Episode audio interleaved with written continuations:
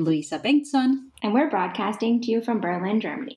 Today we talk to Dylan Wade Roskams Edris. He is from Neuro, the Montreal Neurological Institute Hospital from the McGill University. And we had the pleasure of talking with him about how Neuro became an open science institute.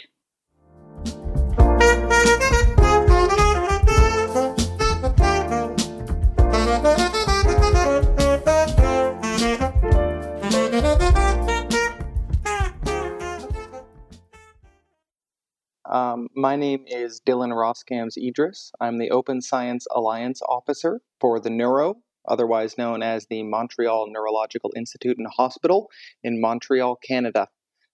Is it connected to the McGill University? Because I've seen just on the website that there's somehow McGill University is part of it, or is this part of the McGill University? How does it work? It is indeed. It um, it's slightly more complicated than that, given that there's a hospital that's not technically run by McGill that's also integrated in there. But yes, it is an institute operating within McGill as a larger institution. What did you say you were here? The Open Science? Open Science Alliance Officer, which basically means that uh, my role is to understand what's going on at the Neuro in terms of our open science mission, and then go out to other institutes, primarily in Canada, primarily doing neuroscience research, and convince them that adopting an open science model is the way to go. Okay, this sounds like, well, that's basically the utopia we want to be that there is an institution that says we are an open science institute. What does it actually mean in practical terms? Okay, so it all started back in, well, 2014 when they really were considering turning into an open science institute.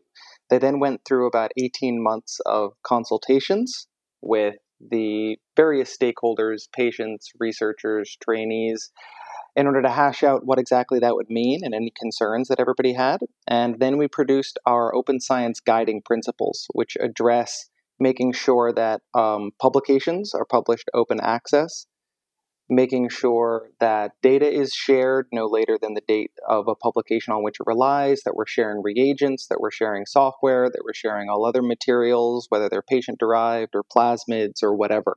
So the idea is to make sure that everything that goes into an experiment or comes out of an experiment is shared as openly as possible.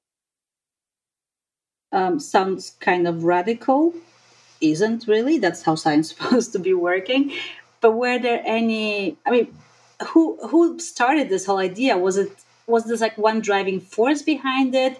Was time ripe? And why you? I mean, it's so many questions. I mean, there are a lot of so questions. Awesome. One, uh, just to, to kind of take those in order a bit at a time. Um, one of the really driving forces behind it was our director, Guy Rouleau, Dr. Guy Rouleau, who was in a lot of conversation with Aled Edwards from the Structural Genomics Consortium. And the Structural Genomics Consortium has been operating on an open science basis for a long time. Um, and so, after quite a number of conversations between some of the neuro leadership and Aled, and recognizing that there were some serious problems going on in neuroscience research, they decided that open science was the way to go because we need to figure out what's going on when it comes to neurological diseases. We just don't know enough as of right now. And the thinking was that the old model of siloed research, of like these little incremental advances taken in a linear fashion, just wouldn't get us to where we need to be to try to reduce the burden on those suffering with neurological diseases. Do you feel um, that since you turn into the well, towards the open science mission principles that the rate of discovery has increased? Mm. Like, could you say that? Uh, I mean, that's a tough question. Because, I know it's only been a few years, so it's it's really difficult to assess. But I mean, it's only been a couple of years, and it's the kind of thing where, at the same time, we're trying to set up metrics to measure exactly that. But mm-hmm. there aren't established norms for measuring those types of metrics. So, what we can say is that through the two like main pushes that the neuro undertook, which is to set up the CBIG repository, which is the clinical, biological, imaging, and genetics repository, where we collect samples from patients and participants that are moving through the hospital. So and it's like a biobank, right? It's like a biobank, exactly. Okay. Um, but kind of creating a model of the institution itself and mm-hmm. the clinical activities that are going on and the research that's going on, and then being able to expand that beyond the walls of the neuro, which actually is exactly in line with the mission the neuro has had since it since it was founded. So it was founded in 1934 by Wilder Penfield, who you may know from the homunculus and the it smells like burnt toast um, experiments. And the idea, uh, unique idea at the time, was to create an institution where clinical and research activities were integrated. And so you'd have insights from the clinic impacting how research was conducted, and then insights from research impacting how clinical care was provided. So with CBIG, what they're trying to do is take this kind of model, but extend it out to the entire world, knock down the walls of the institution insofar as that is possible. Mm-hmm. And then this feeds directly into the early drug discovery unit, which is the other main kind of core platform that they've been developing, which is where they actually take samples from patients and turn them into uh, iPSC cells and then into, so uh, induced pluripotent stem cells, and then into neuronal stem cells and then into neurons of various different types. So they can test for the therapeutic effect of compounds on cells specific to patients, the, to the patients from which they were collected. Mm-hmm. I was just thinking to be devil's advocate because yes. basically um, it sounds like well any well-functioning research institution right where you have a biobank i mean most larger institutions like you know respectable institutions and do have some kind of biobank uh, uh, storage capacity right? Also this idea of working uh, with patients is also right now not a exotic one, right? So where you have clinic, uh, clinical research and uh, basic research, molecular research combined, and at least you know in common consortia or uh, well, you have these collaborations established, right? Um, so and also having all these tech- technology platforms where you do all the screenings and so on. I mean, it's it's also there. I'm just thinking about our own institution where we're based at Max Delbruck Centrum. Uh, we kind of have all of that. I, I mean, I would don't compare this, compare the scales or anything, but I mean, we have all these elements. So I wonder, what is this that makes the open science label there unique? You know, I, you know, I mean, basically, how is that more than a regular uh, screening platform or regular biobank? Right. So taking the CBIG and EDDU, respectively. Open sharing has been baked into how these two platforms have been designed since the very beginning. So, the open framework uh, of CBIG, the open ethics framework that they've designed, is specifically designed to enable them to share as much data as possible while protecting participant privacy, as well as sharing the materials um, through an open transfer agreement that eliminates a lot of the intellectual property related concerns that can often get in the way. Mm-hmm. Um, and with the EDDU, they're sharing all of the protocols that they develop in order to develop iPSC lines, how they do assays. They're doing a lot of training um, and working with pharmaceutical companies um, and releasing data from those collaborations. So the idea is, you're right. The basic idea of having a repository and um, a, an area for doing screenings or a platform for doing screenings is not, you know, game changing or you know unique in the world. I think what is unique is that open has been baked into both of these platforms from the very beginning, with the idea being that it would provide a resource that would provide physical materials and data to external researchers and companies. And then those external researchers and companies would recontribute what they discover to CBIG to make it ever richer and ever better. Mm-hmm. So this is kind of similar concept to our open um, open screen platform that we have here. We did an episode on that um, Mm-hmm. well in the days but um, i wonder because you just said something that i find extremely interesting um, so you said working with pharma companies um, and releasing the results from that work. I mean, wow, that sounds kind of heretic. I mean, that would well, usually everybody just screams, "No, you cannot do that. this is not going to work. Never." How do you solve that?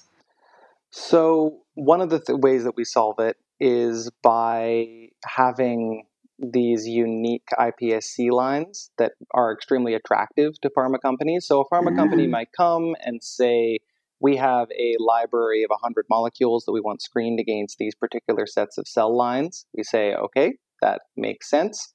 Some of those molecules might be patented, some will be open, uh, or rather in the public domain.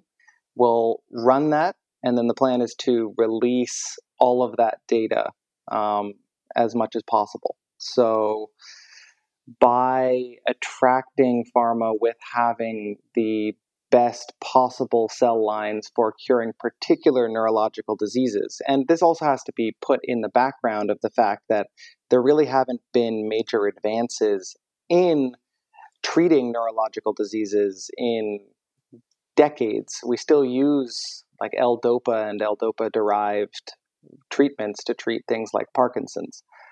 Um, and there haven't been uh, disease modifying treatments to come out for Alzheimer's or for Huntington's or for ALS, and all of those things are diseases that the EDDU is concentrating on.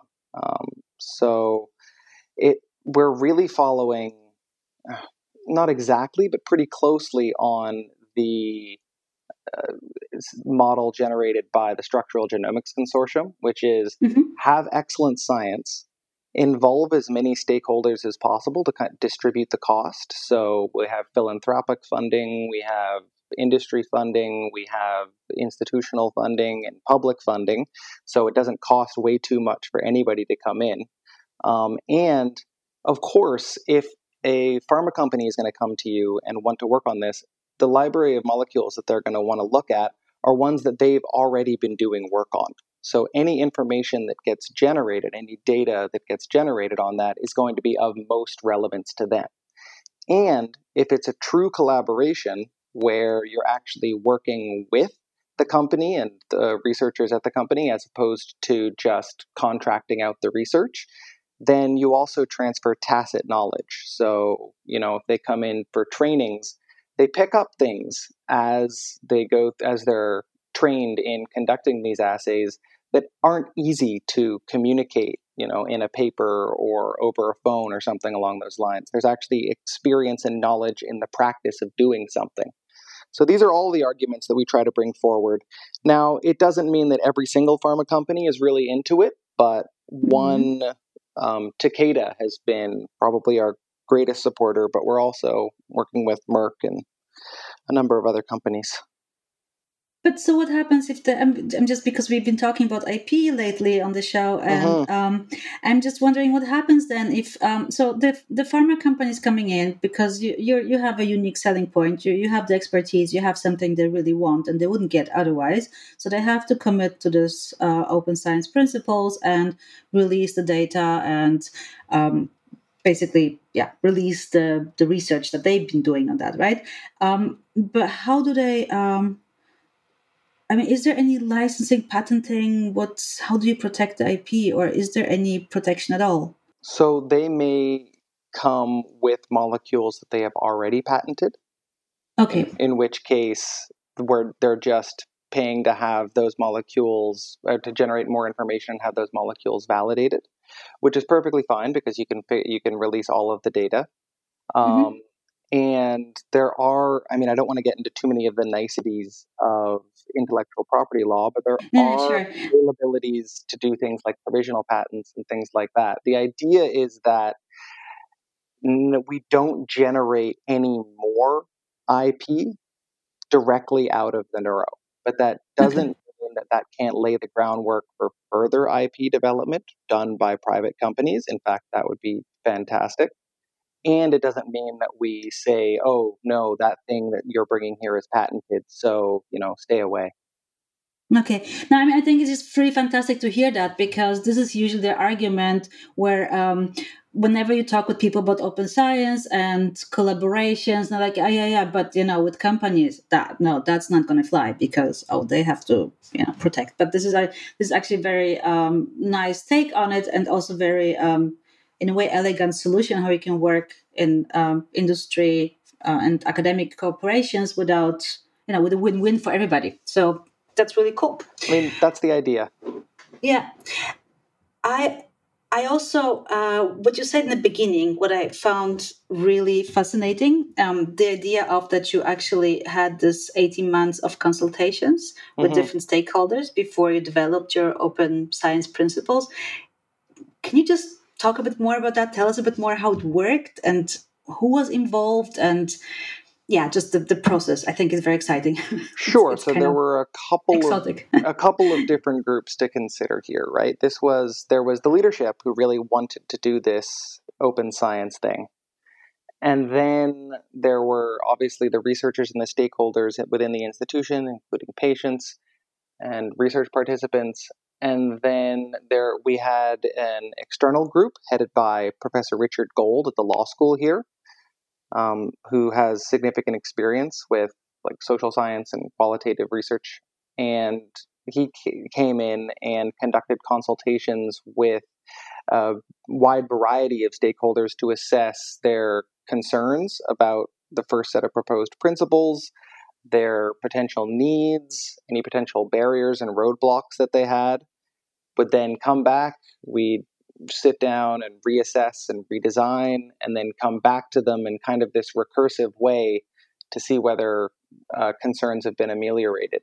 And through uh, like roundtables and like uh, town hall consultations and announcements and in person interviews and consultations, we figured out that the vast majority of researchers thought that going open was a really good idea. There was some concerns. One, yes, around the IP thing, but that's actually a minimum of researchers who are concerned about that. The vast majority of researchers are really doing scientific research because they're fascinated with the problem that they're engaged in and they want to dig down through the mysteries of the universe as much as possible.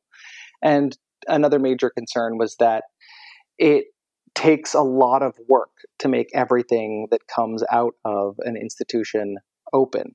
And that is something that we've been finding over the last couple of years. It takes a heck of a lot of work and resources and buy in and collaboration and recursive consultation in order to try to make sure that we really can get to the point where everything that gets reported in a paper. So, all of the data underlying it, all the software underlying it, all of the samples underlying it, reagents underlying it are all openly shared. Did you develop any support structures for that? Do you have like data stewards or uh, librarians who support the researchers? How, how did you solve the, the workload issue? Okay. So luckily for us, there's actually a pretty strong history within the neuroinformatics field of open sharing. And there's a whole bunch of reasons for this, dealing with like replicability problems and trying to uh, get statistical power when the signal you're looking for isn't that much greater than the noise. So there was a recognition within the field that there really needs to be open sharing in some form or another in order to actually meet the rigorous standards that science sets for itself. And so there was a fair amount of internal expertise for that. Where we've been concentrating for the last couple of years is really getting the CBIG repository and the EDDU up and running. And TOSI, which is the Tanenbaum Open Science Institute, the kind of little node or unit within the neuro tasked with making this open science thing happen, make sure that we are made available for the uh, whoever at the institution who needs to get information about publishing openly. I, I connect people and work with folks at the Neuro Library. Um, and we generate and gather resources for you. If you want to share this particular data set, you can do so here. Here are the standards for you being able to do so most effectively within your field. And we're now moving into a phase where we're building a lot more of the data curation and uh, knowledge dissemination and training and all of those things just because over time we've come to realize that one obviously we're not the only ones engaged in open science. There's all sorts of really interesting companies nonprofits university efforts that are doing open excellent work in enabling open science. And two we can't just try to build our own solutions and then say this is open science because mm. open science is something that's being defined by those who actually do it and those who are creating the tools to enable it so we're engaged right now in really reorganizing the governance structure of tosi to try to make sure that it's responsive to stakeholder needs develops relationships with existing open science efforts and just gen- disseminates the knowledge about how to use existing solutions rather than the perhaps naive approach of trying to build solutions ourselves. Mm, I mean, definitely, you're not alone. I mean, there are really amazing initiatives out there and that have accomplished already so much and so much to build on already.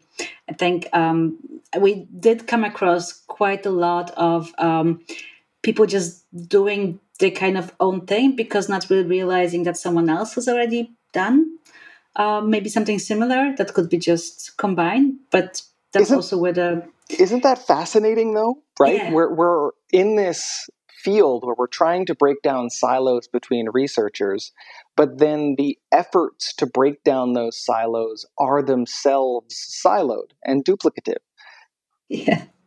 yeah but you know everybody wants to be the first and they silo maybe i don't know it's uh, i kind of have to think of this monty python uh, life of brian the was the people's front of judea uh, versus the yeah yeah, yeah. the, the, judea front of the judeans yeah. people's front and yeah exactly exactly it does feel like that a bit but i think this is also one of those uh, kind of um, well childhood illnesses in a way. I mean, I don't think open science is in a childhood stage still. I mean, it's already kind of quite mature, but uh, I think there's a lot of that is basically people awakening and realizing, okay, I want to do something and just doing something and then not really, you know, having the time or being aware of that you can actually look that someone else already had that idea maybe or yeah. there are more of these people yeah i think not having the time is a big one because a lot mm-hmm. of the mm-hmm. people who are engaged in this are researchers who love open science, but their priorities often involve,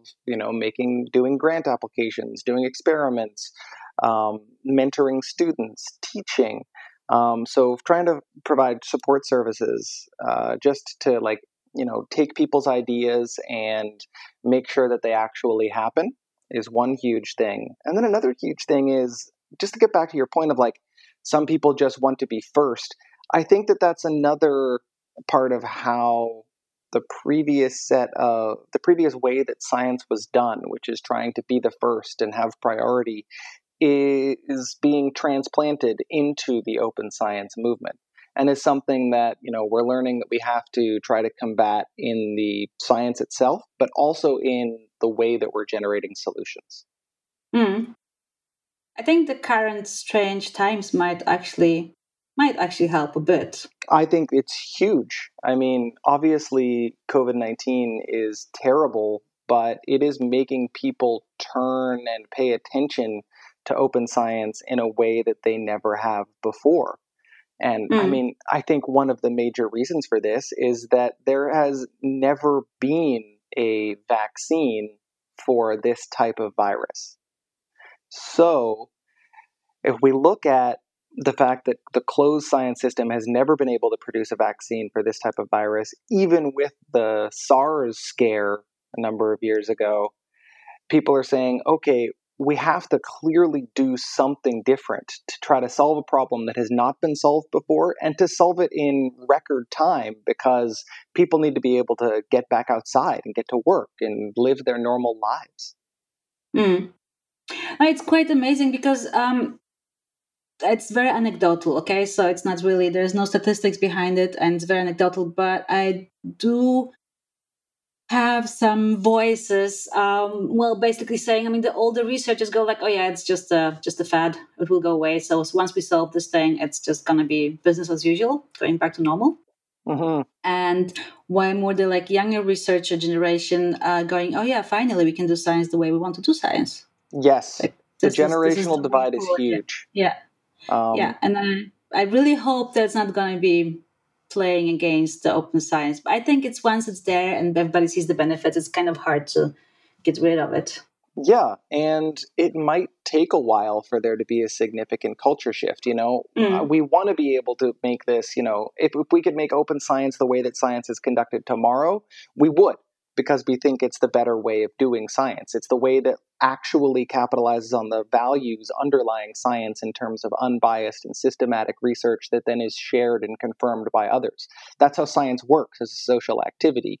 But those ideals always have to be embedded within the larger historical and cultural context. And the fact is, a lot of the folks who are in power, and this is something I find in my own work when I try to go out to other research institutes, they don't think that there's something particularly wrong with the current system or they're comfortable with the way that the current system works. And so they're not particularly motivated to change. But younger researchers, a lot of whom have been sharing information online in an open fashion about everything in their lives, maybe even a bit too much, um, have like they've they've taken to this like a fish to water. Yeah. No, definitely, definitely. So how do you deal with that when people when people are not feeling like they need to change? I try to deal with it as gently as possible. To just bring it back to what we're doing at an academic institution is trying in as best a way as possible through unbiased and systematic investigation of the mysteries of the universe to create truths that will last a little bit longer. There's a phrase in science that I like a lot, which is it's not about the truth, the capital T truth, but it's about the truth for now because things always change. Theories change, experimental methods change. You're never going to have a theory that is going to be the be all and end all. We've found the mind of God and solved things forever. But you can at least try to create a truth that lasts a little bit longer and is maximally useful. And right now, what we're finding, I think, is that we're kind of scraping the bottom of the barrel in terms of the truths that we've developed with a closed system. And the only way of developing better truths, of developing better models, better biomarkers, is by working together, combining our expertise, combining resources, working together to set standards within fields, whether it's about data formats or analysis methods or whatever. I try to just show people and convince people that if you want to, do science in the best way that you possibly can and have the beneficial effect that motivated you to get into science in the first place, open science is really the only way to do that. Dylan, do you have uh, hiring policies to match that? Because the, the common argument against that is like, oh, yeah, sure, yeah, but you know, I have a career to think about, and if I don't publish in Nature, um, you know, I'm not going to have a career and I have to take care of my students. If I open up the old data, maybe, you know, some people still need a while, a while before they can publish or finish their thesis, whatever. I mean, all kinds of arguments. Um, so how do you, do you have any like hiring policies crediting the open science way? So there's a couple of things to add to that. One is that even just declaring our intention to be an open science institute caused a number of younger researchers who could have gone to Harvard and could have gone to Princeton or Stanford to move and take up positions at the Montreal Neurological Institute. So, what I think that shows is that there's an appetite for open science uh-huh. in that younger generation of PIs. 2nd mm-hmm. and trainees. Um, and second, we have not full, but some limited control over our internal promotion and tenure and hiring practices. And while it's been kind of informal so far, we're working right now to formalize okay, what criteria are we going to add into there that reflect open science practices? What can we say you should include this in your CV? Whether it's how much data you've released openly, whether it's have you been working on an open source uh, experimental software platform, or how many open access articles have you published. So we're trying to add that into the uh, promotion and tenure practices. All of this takes a fair amount of consultation with the university itself and with the researchers themselves because unlike being a private company that can set its own policy and its own hiring practices, we are an institute embedded within a larger institution, so embedded within McGill University. And so some of the policies we have to at least vet with them or collectively develop with them. And unlike employees at a corporation, academic researchers have and should have a fair amount of academic freedom when it comes to determining how they want to conduct their research, which means that you don't just want to come in and through some form of executive fiat say, okay, this is what we're going to do. Now you all have to change um, everything that you're doing in terms of how you're publishing and how you're sharing and all of that. It really has to be a positive and incremental approach as much as it would be really great to be able to say, okay, we have complete control. We're going to entirely rejigger our hiring and promotion and tenure and all of our internal practices so that open science ensuring reproducibility and replicability is the consideration. So you're mainly working with a carrot, basically. Yeah. That's yeah. The... For a lot yeah. of reasons. One, I mean, working with sticks generally causes some form of resentment. Mm-hmm. And mm. two, we actually do believe this is the better way of doing science, and that the people who are within the institution and the institution itself will come to realize that. Those who have mm-hmm. not already. And there are quite a number within the institution who are pretty hardcore open science advocates. So empowering them and getting them to convince their peers is going to be way more effective than the director coming down and sitting in front of everybody and saying, okay, everything is changing. Yeah, although the stick approach, and I mean, like seeing the European landscape of, uh, especially the publishing um, policies now or um, requirements. Yeah, and funding policies. Yeah, I mean, but just looking at uh, you know uh, how now a lot of uh, a whole number of European countries just basically quit the Elsevier subscriptions and yes. um, adopted. I mean, Germany, does this project deal with um, with Wiley and Springer, and I mean, this is kind of the the stick model um, where you basically force uh, the institutions to publish in a certain way um, because there's no other way. Oh yeah, there's no money for it otherwise. Oh yeah, we uh, talk to provincial and federal governments trying to say that you absolutely should have open access and open data policies. Mm. Yeah, I mean, like for example, if you have a grant from European Union, you have to publish open access. Um, there are some strange problems with that, but okay, that's a different topic. Like the yeah uh, timelines and who pays for the open access and so on. But um, that's a different story. But there are like this mandatory uh, you know ideas basically embedded in in the money flow, um, similar to um, you have to have some kind of dissemination public engagement strategy in your projects. Mm, i wonder if you adopted any of this kind of stick model as well like that you found certain projects in a certain way if they are more open access or open science than others or? So anything that the neuro funds either through its discretionary funding or through the money from the endowment from mr Tanenbaum I guess I can go into a little bit of the history of that. When we declared ourselves an Open Science Institute, we got $20 million endowed from Larry Tanenbaum. And so we use 10, the revenue from 10 million is used for internal development, which generally comes out to about half a million a year. And then the revenue from the other 10 million is used for trying to convince other institutes, i.e., my job. Mm-hmm. So anything that we fund open 100% at the time. So, for example, with that external funding, we have seed projects where we reach out to other institutes. We find people who already either want to develop some open sharing strategy, whether it's policies, best practices, infrastructure, um, and you know we'll give them a, a relatively small grant, something like $100,000 that's then matched by that institution. But one of the Uh, requirements there is that anything that gets developed needs to be released openly. So anything that we fund through the money over which we actually have control is open.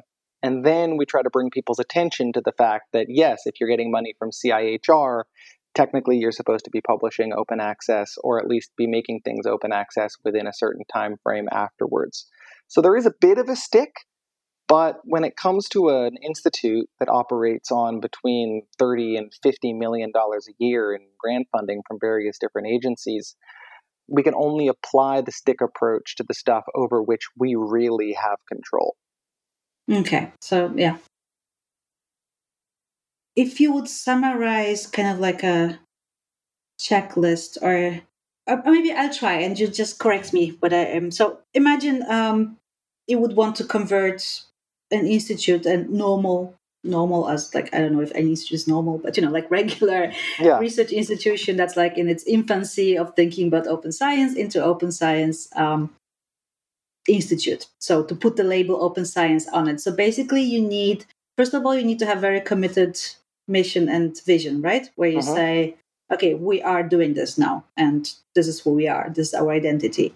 Then, okay, you always have to have some money for for starting something, but regardless of that, um, you also create the best possible excellent science, so it's attractive to work there and attractive for collaboration. Uh-huh. And uh, and then you decide. You basically um, take. You are the decider on the terms of the collaboration, right? Saying basically this has to be open. If you want to collaborate with us, yes, but the it's a certain framework that needs to be applied. Yes. And and then you create the tools and support structures to apply those tools. So in your case, the repository and having your position and others in the Tanenbaum Institute to support the researchers with making things open. That right. is a pretty good summary. Yes. What the okay. strategy that I've been developing uh, since I undertook my position follows that pretty accurately. So, generally, the way that it goes is we find some project or some major initiative at another institute that's already going open or wants to go open. We support them in making, in realizing that both through funds as well as through you know, uh, facilitating collaborations with our own researchers. The point there is to not only build more open science infrastructure or policies or best practices, to uh, create connections between the neuro and that institute, as well as to empower the local science champions. And then through that, try to convince the leadership that like look this open science thing is a better way of doing things. It's really of value to you. So getting the leadership on board we can then say all right we're now going to fund a buy-in process for you. So you can take a year a little bit shorter than we did but we're going to help you out with it to consult to identify and consult with relevant stakeholders to identify challenges and barriers and needs and develop some kind of implementation plan. And then if once they've gone through that process and they have their own set of open science principles, then we have some recurring funding that we can, it's not too much, but it's recurring funding that we can, you know, funnel to them every year to support their ongoing open science activities. Okay, but the key is definitely to have this this committed leadership, which you had from beginning, basically, and yes. this is now to kind of convert um, the non the skeptics, or not skeptics, but the uh, maybe willing but not yet um, able leaders to actually go into full open science. Hundred percent. Yeah, it, convincing the leadership.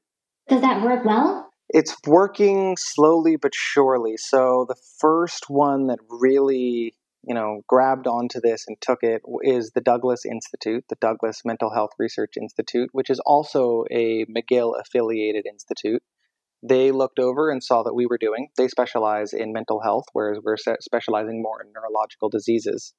And they said, uh, this seems like the best way to do it because they're encountering a lot of the same problems, namely that really good and effective treatments for mental health diseases or mental health disorders don't really exist and haven't been coming on, haven't been being discovered and developed. So they've recognized that what we need to do isn't just to continue beating our heads against the problem in the same way, but to change the way we go about solving these problems. So that was the first real taker, and they're going through a buy in process right now. I meet every, I meet regularly with the project lead for their buy in process to help them give them experience from how the neuro did it and to help them design their own uh, buy in process. And we're reaching out to a number of other institutes. We may be being able to get something like this going at the newly kind of constituted Western Institute for Neuroscience. There's a lot of hope there. And a lot of it with the other institutes is really trying to build relationships with the leadership and with local open science champions to try to convince them, let's do it. Hmm. What about the patients? Because you mentioned in the beginning, I mean, it's all um, the ultimate goal is really to, to understand the disease and to be able to treat it, right? So, how do patients come in into the picture? And I'm thinking more, you know, our definition of open science is not just the sharing of resources and sharing of data and um, you know open access sharing knowledge but like really also having this component of sharing to everybody so it's not just peer to peer but like really to the world right and then of course you have groups like for example patients in this case um, how do you work with them do you at all we do um, so we have a number of patient representatives. If you go to the Neuro website and search around a little bit, you'll find a couple people, a couple of pieces written by Ingrid Kovich, who's a patient who's been involved in with the development of CBIG from the very beginning. And with patients, there's a big patient presence at the Neuro because it's also a clinical research, or it's also, it's also a clinical institution, so they're you know, treating patients all the time. And it goes from the practical. So let's say we want to get patients to consent to have samples and data included in CBIG. How do we have a consent process that makes sure they're both informed and isn't super onerous? Because um, we don't want them, someone with ALS or someone with Parkinson's, to have to come into the institute multiple different times because there may be uh, either risks or just inconveniences associated with them doing so. So, by working with them, we were able to design a consent procedure and train the people in the clinical research unit to consult with and approach patients during downtime while they're there for normal clinic visits instead of having the normal, you know, call for patients with ALS who want to contribute to this new research initiative which has been surprisingly successful. It's led to uh, over 20,000 samples being hmm. collected mm. from patients just in the last couple of years. Um, and then beyond the practical, there's the ideological, where most patients don't know and aren't told that open isn't the way that science normally operates. They don't realize that when they contribute to a particular research study, it's not being shared in the way that maximizes the utility of their data or their sample to the scientific world, to solving the problem of their disease that ultimately is the reason they want to contribute to these kind of efforts in the first place. So once you tell patients that kind of thing, they a light goes off and they go like okay this obviously seems like the best way to do things. How can i help? And there are a number of um, like patient philanthropic organizations um, including als canada and the primary i forget exactly the name but the primary huntington's philanthropic association in canada that are starting to adopt open science principles and open science funding policies in the research that or in the funding that they provide to researchers. So it's a whole multifaceted engagement process that goes from the ideological all the way down to the most practical in terms of when would be the most convenient and effective to approach you when you're coming in for your normal clinic visit.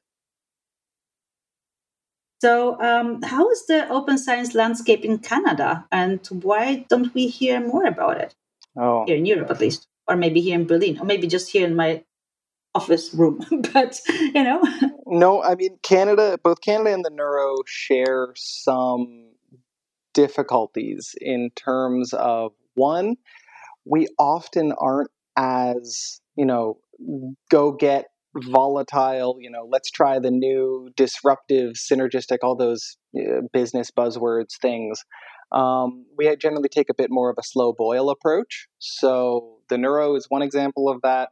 The Canadian Open Neuroscience Platform is another example of that. Both of them have been running for a couple of years now and have kind of been concentrating on just, you know, building capacity and doing our own thing without really systematically evangelizing and getting the word out there. And and this is this is on us not um, documenting and communicating how we did it and what we're doing as effectively as we possibly could. Because one of the things that you need to do for open science to be successful is to not just build something but then release it openly and tell people in an accessible way how it is that you built the thing and how they can either use it or adapt it to their own approach. This is once again taking the logic of open science and applying it to how open science itself is being developed. And we haven't been doing that as effectively as we possibly could. And two, there are open science things going on in Canada distributed around multiple different institutes but one of the real uh, sticking points or failure points has been the lack of identifying all of them and kind of binding them together into a unified voice, which is something that I'm really concentrating on in my work. I don't want to come in and say, look, this is open science. This is what the neuro did.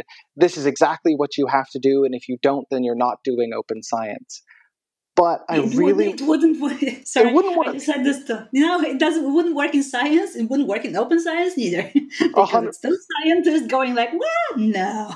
A hundred percent, a hundred percent.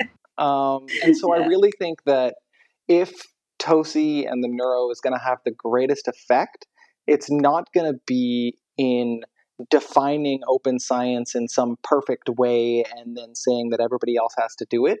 It's going to be as a node for coordination and facilitation between those who are already interested and convinced by the ideas of open science and then to make sure that everybody who needs to be talking to everybody else can, that they can figure out ways of mutually reinforcing one another's efforts and creating a combined voice.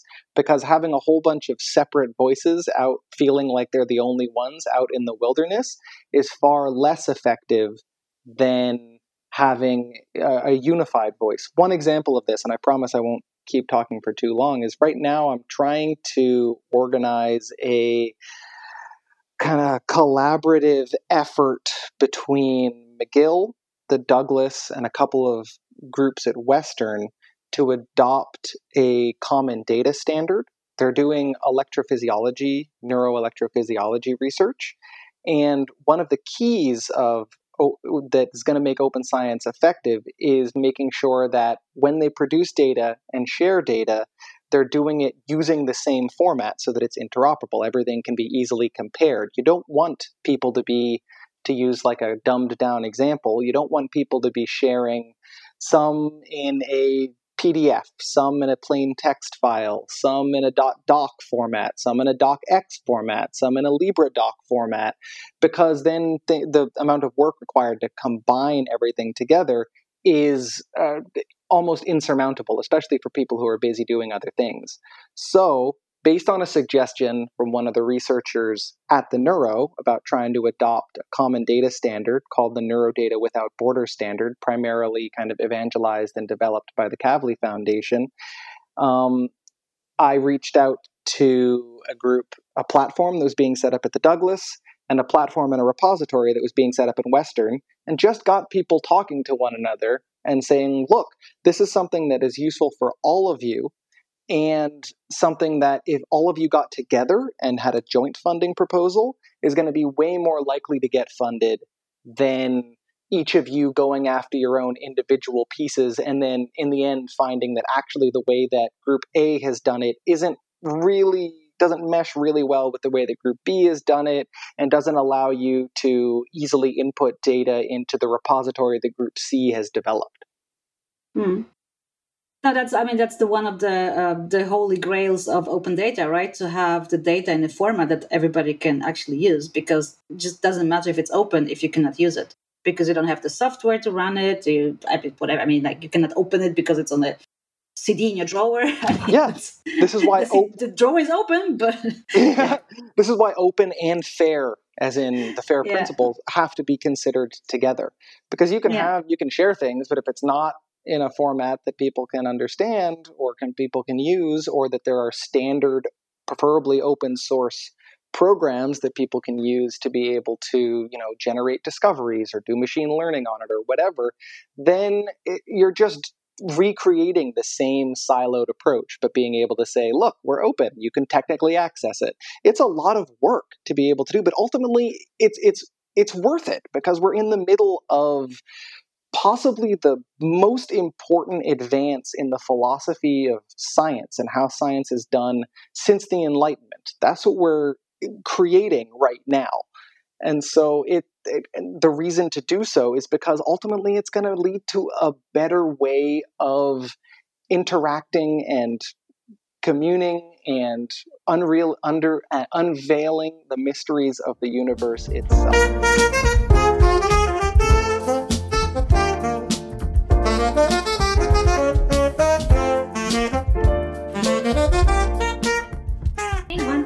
Struck me about this interview was the fact that open science is actually really coming from the necessity of needing to advance neurological disease research and that that's where open science comes from. So it comes it seems like uh, dylan was a total open science advocate but that it was really coming from this main so uh, focus of scientific advancement.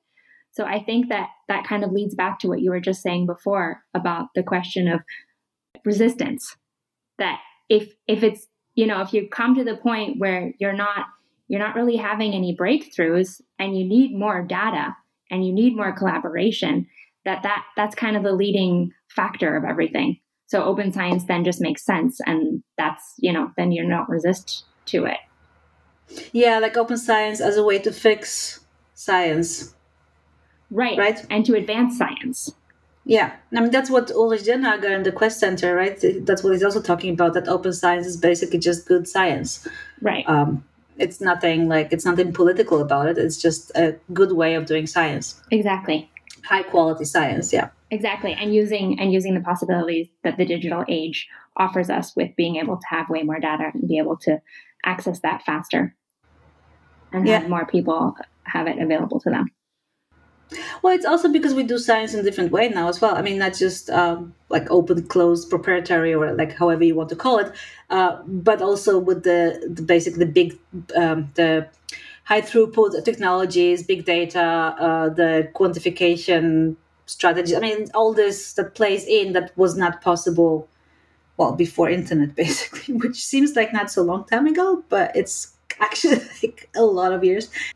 No, it was really, um, really cool interview because it's so positive. You can actually do it, and it's not. I mean, it takes a lot of effort and takes some money, and it takes some dedication, but it's not impossible. And I really like this idea of, um, yeah, if you have, if you kind of have this label of we are Open Science Institute, then of course whoever wants to work there has to be attracted to that kind of vision. So it kind of creates more momentum for open science as well because you attract certain people. Exactly. That was also the idea that he he was talking about the unified voice, right? Not that everybody is just like the lonely wolf out there fighting or an advocate for open science, but combining your efforts. And uh, I thought that was a nice a nice image. Well, that was it for today. Um, thanks for listening. If you have any comments or would like to get in touch with us, you can follow us on Twitter at OOSP underscore Orion Pod or write us an email, orion at mdc berlin.de. The music was composed and produced by Fabio De Miguel. Sound editing is done by Paolo Oliveira. And the podcast is brought to you by the Orion Open Science Project, which is funded by the European Commission. Meet you next time. See ya. Bye.